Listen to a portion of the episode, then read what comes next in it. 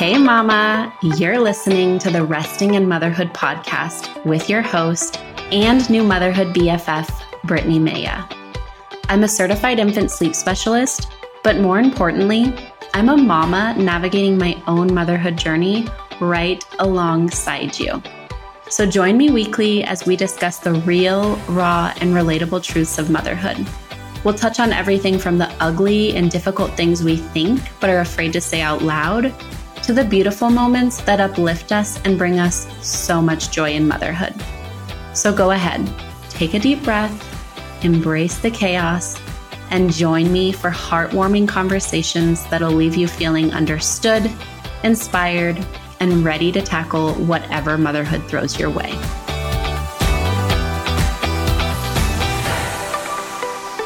Welcome, welcome. I am so excited to have Chelsea Skaggs of Your Postpartum Together here to chat with us today. So, Chelsea, if you just want to jump right in and introduce yourself, tell us who you are, what you do, all of that. Thanks, Brittni. So, I am Chelsea Skaggs. I started Postpartum Together about three years into my own motherhood journey. And I became a certified professional life coach and wanted to really focus on new moms and new parents because I felt like no one was talking about the things that I was going through, like cutting through the nursery decor and you know all of these things that seem so important but I I didn't find any spaces to really connect on an authentic level with other moms and feel seen and heard. And so postpartum together uh, was formed to fill that gap. So I offer small group coaching courses and private coaching. I love that. And I love that we're so aligned in like being real about motherhood instead of like like you said like the picture picture perfect nursery or like lying about how our baby's sleeping and just being yeah. real and honest because that's I mean, being a mom is a beautiful, beautiful role, but it's also hard. It's also messy. It's also can be really dark sometimes. And so I mm-hmm. think that we end up feeling more alone because people aren't sharing their real journey. And a mm-hmm. lot of times, like the person right next to us, the mom right next to us is going through the same exact thing, but we're embarrassed to talk about it. Yep, definitely. So I'm so glad to have you here to chat. Um, one thing that I do at the beginning of every episode is either say, if it's a solo episode, how I'm finding rest, or if I have a guest, I'm asking them how they're currently finding rest in motherhood. So, how are you currently finding rest in motherhood? Yeah, so I have a seven and five year old now, um, and they still are huge snugglers.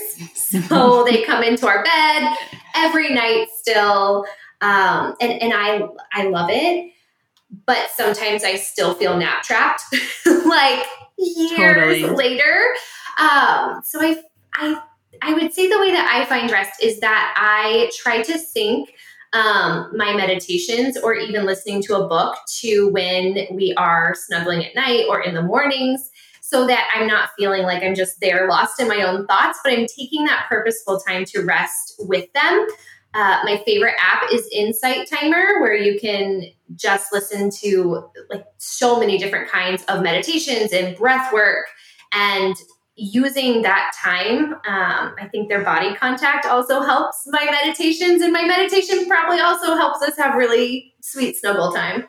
I love that. It's funny because I actually started something, it's a little bit different, but if Lilah's having a hard time falling asleep at night, it feels like so much longer in the moment, right? Because I have this to do list of things that needs to get done after she goes to sleep. And so I've started doing two things. I'll hold my phone away so she can't see the light and I'll screenshot when we like start like closing eyes.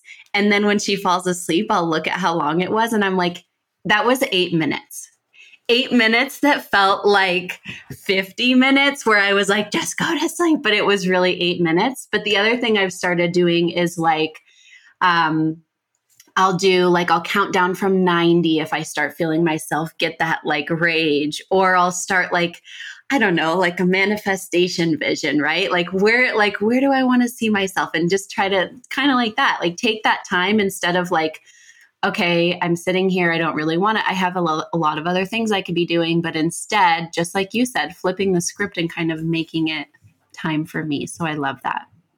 Yeah. And I just want to say how much I love that you said like that rage that you start to feel, even in a really sweet, tender moment. I just experienced that last night. And my husband came in and I was like, I can't, I cannot lay down anymore. Like I am being kicked or someone keeps like talking or they need something. Um, and so thank you for normalizing that sometimes in the midst of very loving and connecting times, there is still that just ragey feeling, which I think is often tied to just feeling like there's so much to do and we're out of control and that that feels scary. Totally. Well, and it's so funny because actually last night, I don't know if Lilah's going through a growth spurt, but she's been like, well, obviously we still co sleep and we have a big king bed for 2 mm-hmm. of us. Ooh. And she, I wake up every single morning. I literally have a tight neck right now. I wake up every single morning, like clinging to the edge of the bed, like, okay, I don't want to fall off. But I remember last yeah. night, she was so, like I said, I don't know if she's going through a growth spurt, but like kicking her legs all over the place. And like, I finally, like, I was like, okay, I think this is like the 10th time I've been woken up. And I was like full of rage and I like picked her up and moved her. And then she like woke up and like rolled right back over to me. And I was like, Lilah, like with rage, right? And then she was like, I just want to snuggle. I had a hard day, she said. And I was like, oh my gosh. And then this morning I woke up and I was like, I was so mean to her, and all she wanted was like a snuggle from her mama. But then I also reminded myself, but like, okay, your experience was valid too. Maybe the yelling shouldn't have happened, but you had been woken up like a million times and you were just like, ah. So I think we need to normalize that rage. And I like what you said about like, there's a reason behind it, right? Are we feeling out of control? Are we feeling like we're losing time for ourselves? Do we have things to do? And then taking that and using it as like a, okay, I'm feeling this way. What can I do? Just like you said, you talked to your husband. So it sounds like you probably like tapped out and you were like, come on in. Yeah, yeah. And we had a conversation about how important it is to teach our kids boundaries, like even from an right. early age. This is not that I don't love you, it's that mommy's capacity is full. And a boundary that I have is that I need to go take some space for myself. Totally. I love that.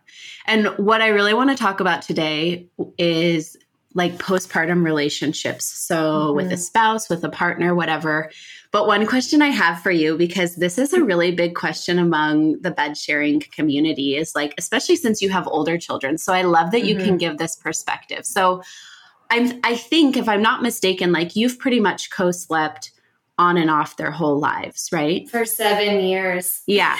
Okay. And you, if you follow Chelsea on Instagram, well, and if you don't, you should. But you i can just tell how in love you and your husband are i can tell how strong of a relationship you guys have so you guys are a testament to the fact that you can absolutely co-sleep and still have a thriving marriage. I mean, I even get like spicy vibes from you, right? Like I know that the like I don't want to like uh-huh. air your dirty laundry like sex life, right? But like we I can tell, we could say that. Yeah, I, I think, and again, I'm not in your home, but I just get that vibe from you guys. And so, can you talk about mm-hmm. how how do you keep a healthy uh, relationship with your partner while still bed sharing? What does that look like? And it might look mm-hmm. different, right, through different periods of parenthood. Yeah, I think it definitely looks different at different times. But I think early, early on, we had this conversation. And I'm sure that what a lot of people talk about is like, well, how do I have sex? There's kids in my bed. Um, we had this conversation of like, who said that sex has to be at 8:30 p.m. in the bed, you know, in this certain certain way. Um, that obviously wasn't going to work for us. And so I I mean, I won't get too into it, but like nothing is off limits, you know. You lay down with the kids, they go to sleep. So we would either move the kids if we felt like they could be transferred and stay asleep, which is sometimes a risk or find other places and times um, to connect. And I think that has been really important and it has opened up um, communication. I think it's actually a really good gift because you don't get into this rut. You don't get into the same thing, you know, monotonous and the same time, same place, all of this. You kind of have to say, okay, what are our priorities for connection, whether that is, you know, our communication, whether that is sex and intimacy, like what are our priorities and how do we need to get creative about taking care of those things? And really, truly, I think for the, the couples I work with who are in this space, they get to have more conversation instead of just assuming the norm all the time. I love that. And it also just makes me think like it could also add a little bit of like foreplay, right? Like maybe you're sure. texting your partner, like, okay, so like, where what are mm-hmm. you picturing for tonight or you know what i mean like i think that that that communication piece can actually even add more intimacy because mm-hmm. you're talking about it um, mm-hmm. because one of the things in parenthood is we kind of lose that spontaneity for the most part especially yes. in those early years um, so I think that it, it can feel hard to kind of plan mm-hmm. it but i think how can you give some tips on that like okay instead of making it feel like a doctor's appointment that you have to show mm-hmm. up for how can you plan it while still making it feel like fun and sexy yeah i love making a case for scheduled sex specifically as new parents um, I've, I've had eye rolls over this, but I've also seen and heard a lot of success stories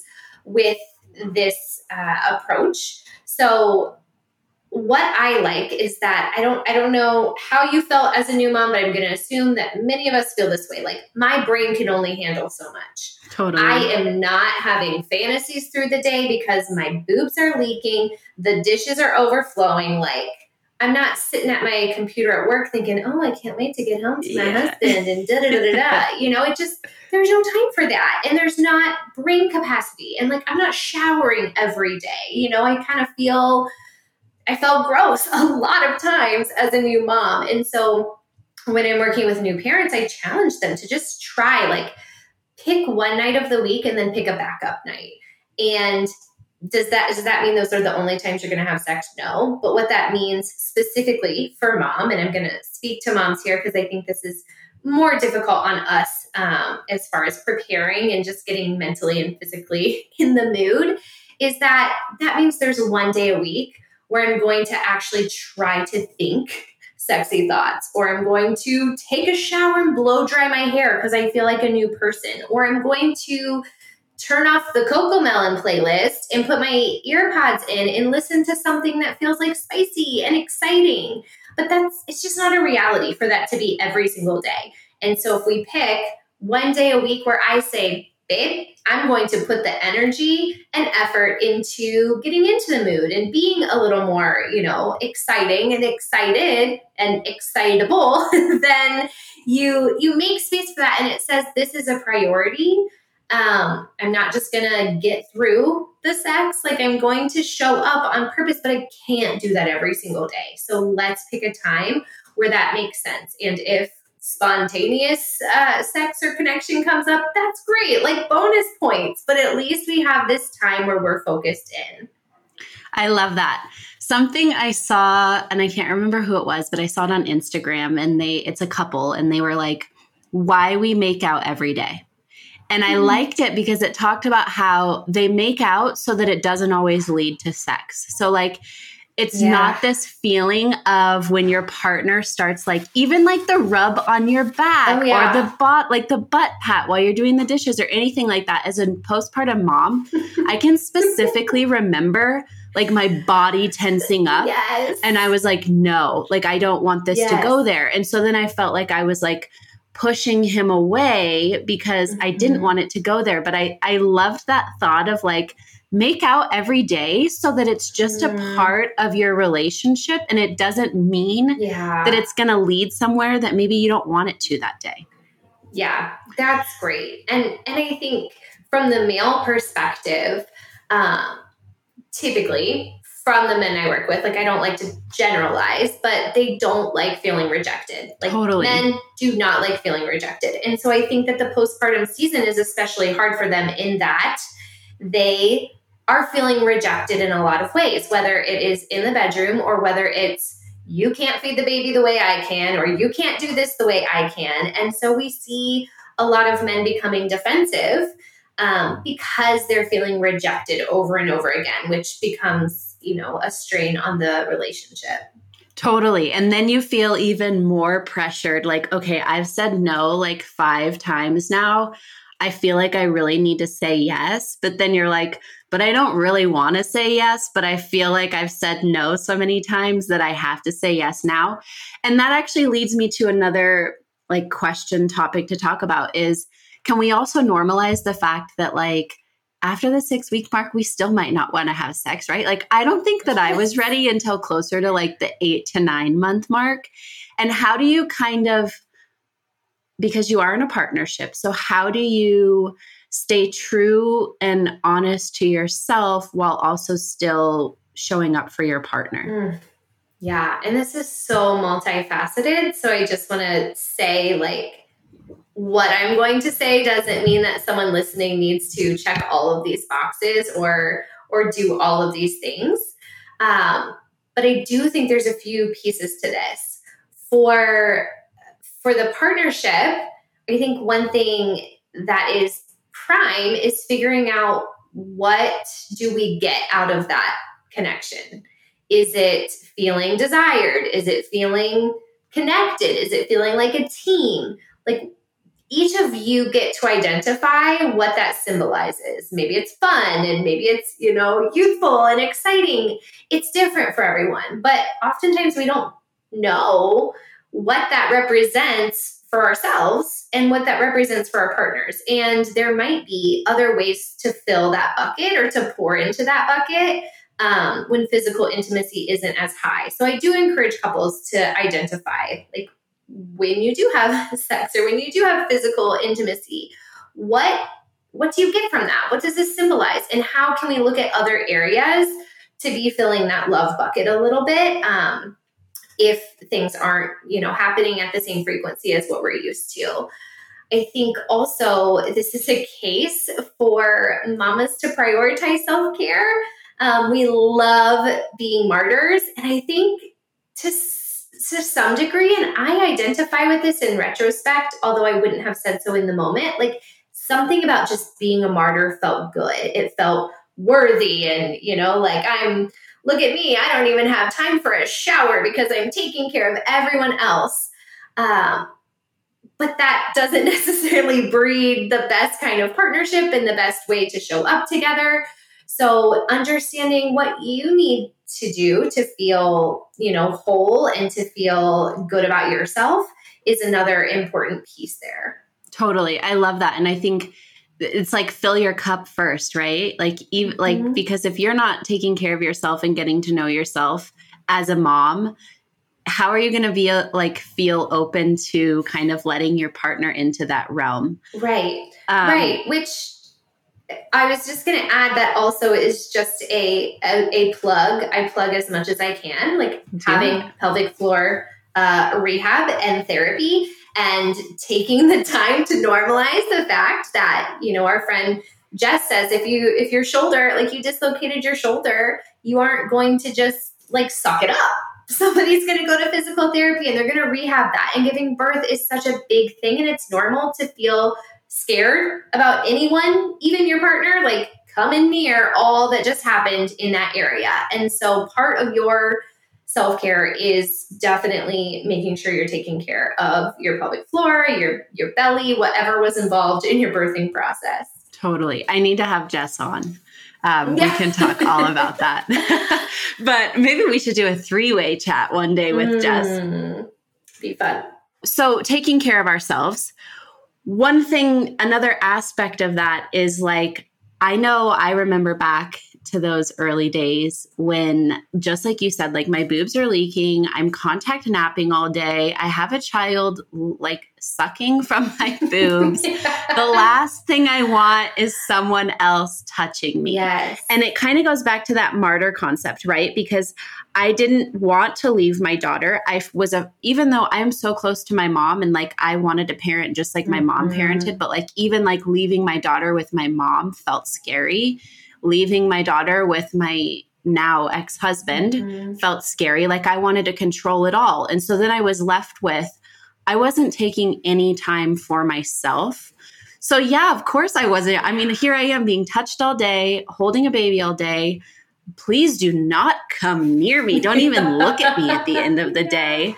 But I think if I would have been able to kind of release that desire to control and gone and, like you said, like, taken a moment for myself, mm-hmm. taken an hour for myself to go get ready or go work out, whatever that looks like, wherever you are in your postpartum journey, right? But just like go take an hour for yourself mm-hmm. so that you aren't feeling so touched out and worn out. And again, yeah. like you said, that's not going to be every day. That might be one day a week. Yeah. And it's almost like a brain trick for the people who are in this martyr space uh, to right. say, it's actually a gift. Like it is a gift to, to, your child, it is a gift to your partner, it is a gift to the people who are going to experience you and be around you if you are able to show up as more of a full person. So if you are stuck in martyr mindset, then start by doing it for other people. Start by doing it totally. for the people in your life who want to experience the best version of you. There's two quotes I love kind of about that. It's like you can't fill from an empty cup. So if we're trying to fill our our children's cup, our partner's cup, our cup has to be full. And the other one it's I think it's by L.R. Knost and she says taking care of me doesn't mean me first, it means me too. And I love that. Like I just got chills saying it because even four years into motherhood, and I'm sure seven years into motherhood, you can relate. We tend to put ourselves on the back burner. And then we end up with our rage at bedtime or our rage at our partner, right? Because we're not doing it for ourselves. And just like you said, if we take care of ourselves more, then we have more energy to give to everyone else around us.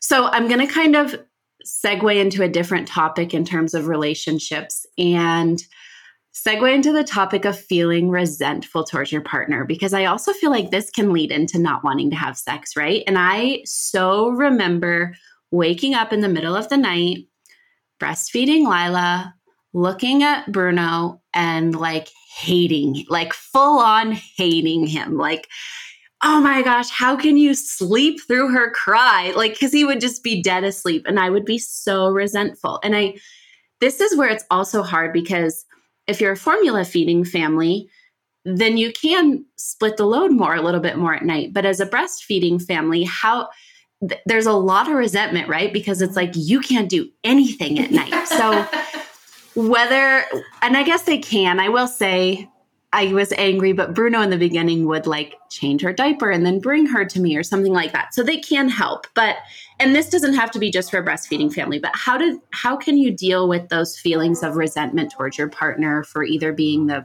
primary caregiver, the preferred caregiver? Mm-hmm. Yeah, so this feels like a hard truth. Um, and I'm willing to to be the person that gives hard truths. I have had to get really clear with new moms specifically about you have to give up control more often. You have to stop trying to be and do it all, whether that's to impress your partner, your mother in law, your mother. Like, you've got to start challenging where this is coming from. Um, there's a, it's a different story if your partner is a POS that doesn't get off of the, you know, PlayStation to help the baby and they stay up all night and then they sleep in like that's that's one scenario. I, I don't attract people in my business who are in that scenario. What i typically find is that i have a lot of partners who don't feel confident. They don't feel like they have room um, and they feel like they're going to get criticized. So why even try uh, and I and I don't say this to put more of a burden on the moms because systematically and uh, just the way that society is and general expectations, like I think that the burden is very much skewed to the mom um, in a heteronormative relationship than it is to the dad. And again, that's a whole other conversation about what we do uh, in conversations about that. But I think this challenge is to have better proactive communication uh, which means you know maybe in the nighttime you're you're taking shifts or you're getting really clear about who's doing what or you're saying you know what babe? Like you can't really help at night which means i need you to take over x y and z in other areas. Uh, it, we just can't pretend like we're going to do it all and that our partners are going to swoop in and know where and how to help um, not because they're not capable but many of them didn't grow up seeing this. Many of them are reparent i mean we're all reparenting ourselves. There's there's so many layers to this. But for moms i want to say like what i think is in our our locus of control is to evaluate where is this resentment coming from?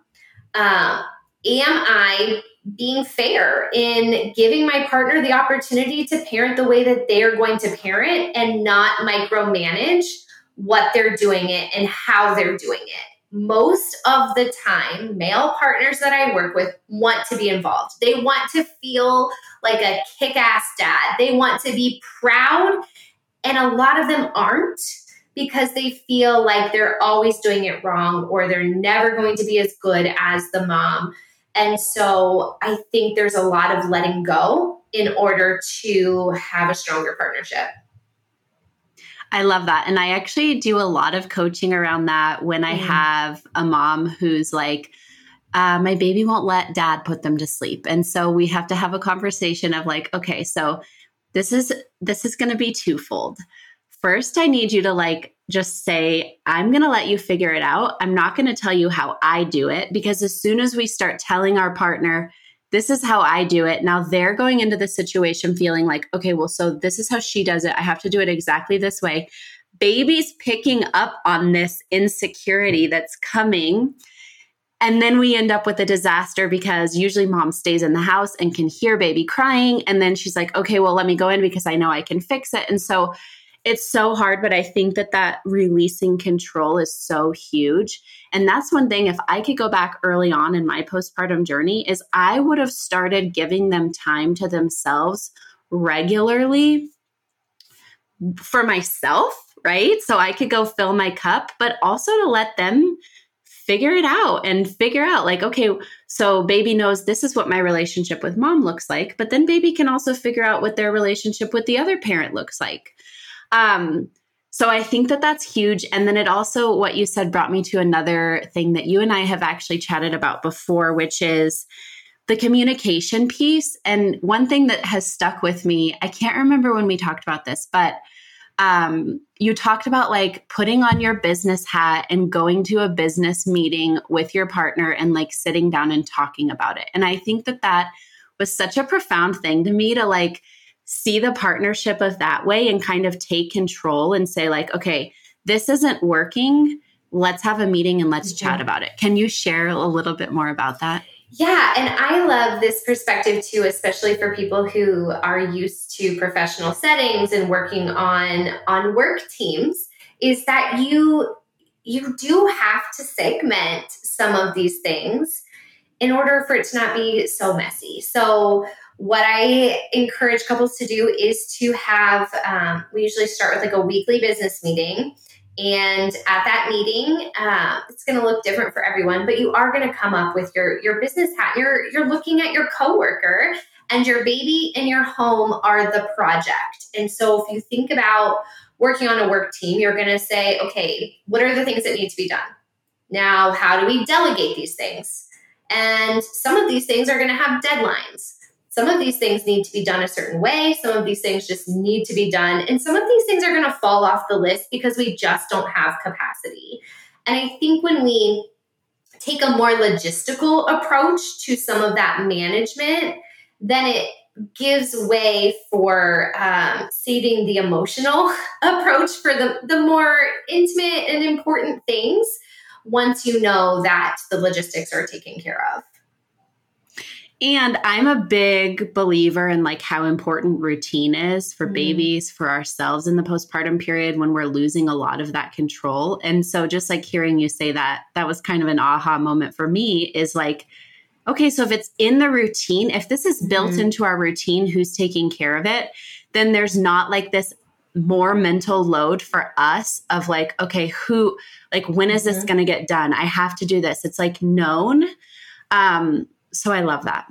Yeah, and I think it it allows people to take responsibility for their portions. It's not my job, you know, I again, 7 years and I I would not say that I have this perfect, but I know on Wednesday nights my husband's the one that's home getting the kids off the bus and taking them to swim lessons. And I try my best to not say, "Hey, are you going to make it to swim lessons? Did you remember there's swim lessons today? You know, I, I have to accept and in order to do what I get to do on Wednesday nights, I have to let that go and I have to let go of control and I have to trust my partner and I have to honor that they're going to make mistakes. Something I want to say about this because for most couples, uh, mom's going to get a longer leave off of work or mom is going to stay at home. Like, again, every family is different. And so I'm making a generalization here.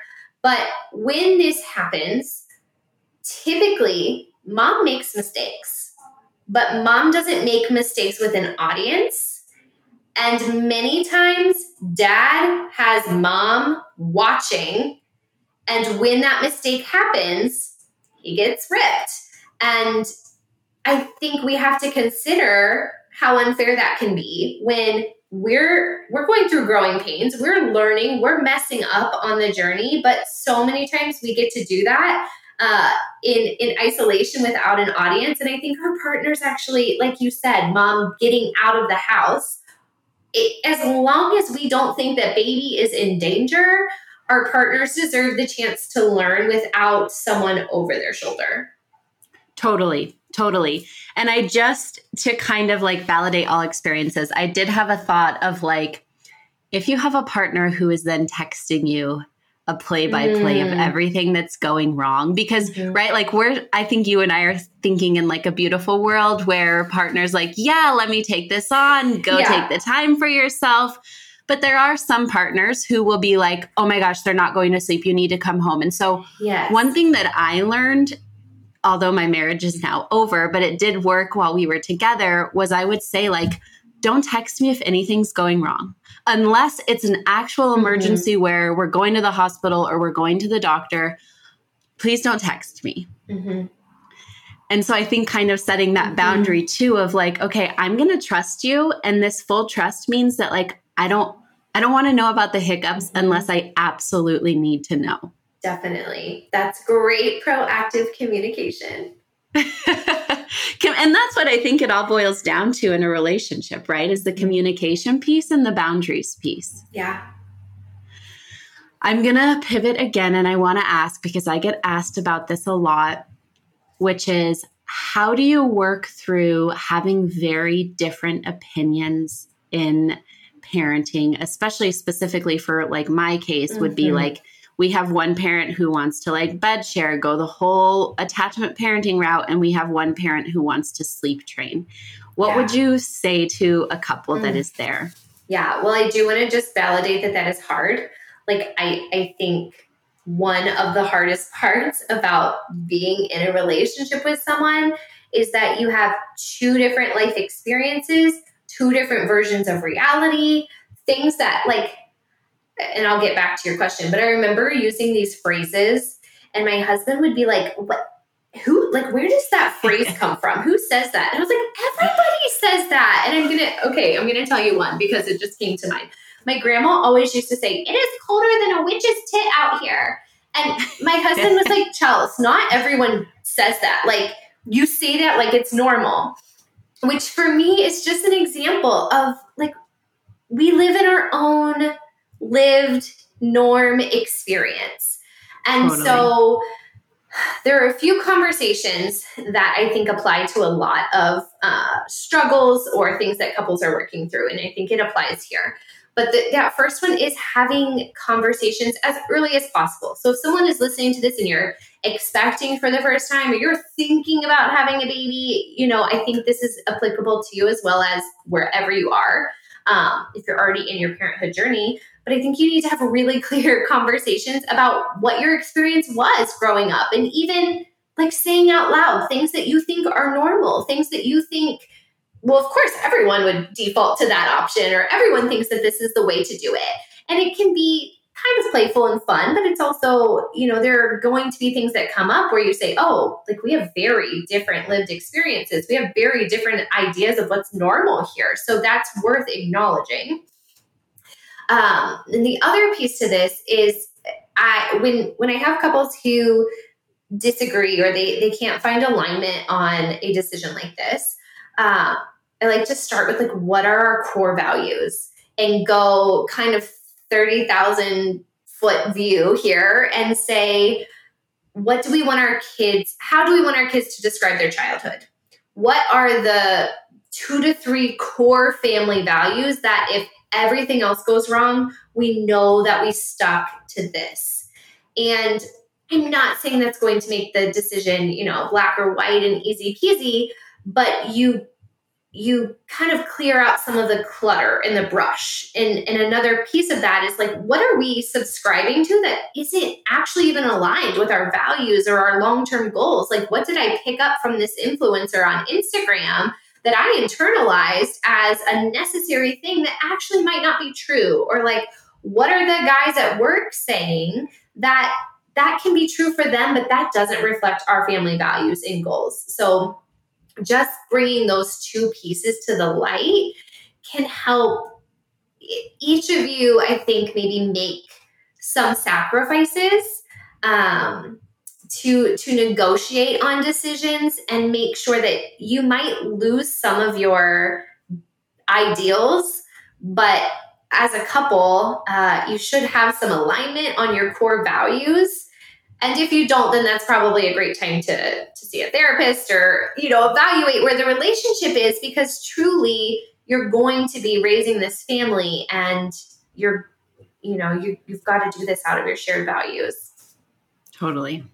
I love that you brought that up about work because that is the biggest one I hear is like mm-hmm. my husband went, is back at work or didn't never left work, but like, and all of his friends are saying like, oh, they, we just sleep trained. It's like this, like, what is it yeah. like a bros club? Like, I it's so funny so. to think yes, about I them like talking.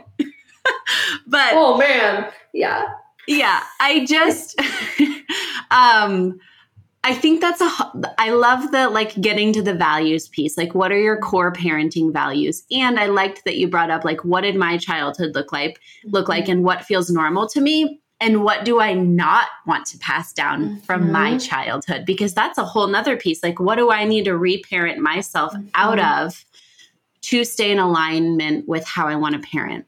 Yeah. So I love all of that.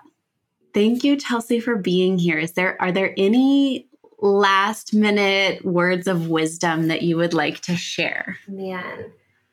Well, this is actually something I was thinking about today. Um, and I I hope that it can be helpful. I have a text thread with four of my friends and we send voice memos back and forth. And it is like the place where shit just stays real.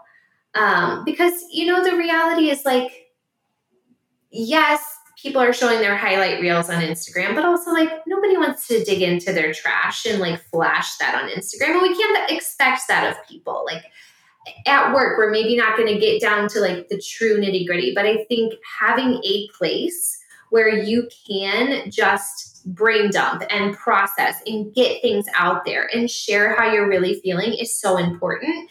And I say that understanding that as a new mom, that was very hard for me. And it took me a very, very long time to get comfortable with the level with the level of vulnerability I needed for healing. And there was so much like put up the good front and you know you just all we want is to be a good mom um, but if there is one person that you can start a text chain or a marco polo or something with to just get real when you have to. Um, maybe, you know, as you're listening to this, text them and say, hey, could we voice memo back and forth? Or there's some things I don't feel comfortable sharing with everyone, but I feel like I need to get them off my chest. Like, can we make this safe space? And something you said at the beginning that I just want to kind of come back to is that probably the mom next to you at library story time wants the same thing. If you're at, you know, a stroller workout group and everyone looks like happy go lucky, chances are they also are craving real, honest connection with another mom, but we aren't trained to be vulnerable enough to accept that and to ask for it. So, like, be really brave and look for those places where you can show up vulnerably. And I, I think we're better for it. I love that you shared that because I would say just in the last year, I've gotten two really good friendships with two people I met on Instagram, right? Like we've never met in real life. Now we have plans to. But one specifically, like we joke about it, like we're sending each other podcast episodes all day long. Like I'll I'll finish like a I don't know, I've gone on like a 10 minute rant of different voice memos, and I'm like, I could have just made that a podcast episode. And sometimes I'll be like, none of that was important to you. And she'll be like, yeah, but you got it out. And she'll do the same thing to me sometimes. She'll be like, oh my gosh, I know you don't care about that. But it's like, like you said, this place to just like dump it all. And we actually joked. I was like, if anybody ever got a hold of our voice memos, we're like screwed. Totally. and and I think that there is this like you there's just this freedom and true mm-hmm. rest mm-hmm. and like having these relationships where we can be like totally upfront and honest. Like just yeah. the other day, I texted her and I was like, "Oh my gosh, I was such a bitch to Lilah today." Right? Like I and I I saying this on my podcast in front of lots of listeners, right? But it's not something that I would go on to Instagram and say. I might say like, "Today wasn't my best day in motherhood," but like what does that really mean, right? Like, so to have that place where you can just get real, because I mean, it's scary to say it out loud, and then her response back was, oh my gosh, I was too, right? Like, and then it opens this space for all of the realness to come out. Yes. And to make one little like bow on top for our conversation. When we don't have that, I think we expect it from our partners. And that's just not fair. I love that you said that. And I'm just, I'm going to like do a little circle there too. I'm like, we could just keep going. Yeah. Um, just have a three hour podcast. No, I'm kidding. But, um, which is, that's the thing that I think, and I actually, my girlfriend and I were just talking about this because I think partners have a tendency to want to fix, right? So, like, if we bring up an issue, like, I don't know, something happened at work or something like that, or we had a fight with our sister or our mm-hmm. mom, our partner's gonna jump in. Like, I specifically remember in my marriage, Bruno would be like trying to give, well, like maybe, maybe this is why they said that. Or, and I'm like, I just want you to be like, wow, mm-hmm. that really sucks. Yes. And the beauty of a girlfriend is, is that we're gonna give you that validation. Yes. And sometimes we, if it's a situation where we're like, well, maybe you, should, maybe we could have handled that differently. a true friendship will also bring that up, but that's the beauty is the friend is just gonna is there to just be like, oh yeah, that mm-hmm. really sucks. So thank you, Chelsea, so yes. much for being here. Can you tell us where we can find you if we have a postpartum couple that's looking for some support mm-hmm. or just a mama? How can they work with you? All of that. Yeah, sure. So Instagram, Facebook, and TikTok. I say that reluctantly because I have like a I'm here, I'm not here relationship, but they're all postpartum together. Um, one word, and also a blog that is postpartumtogether.com. Perfect. And do you work one on one with clients? Are you taking one on one clients? Yes. So I have private clients. Sometimes it's just me and mom. Um, sometimes it's me and both parents.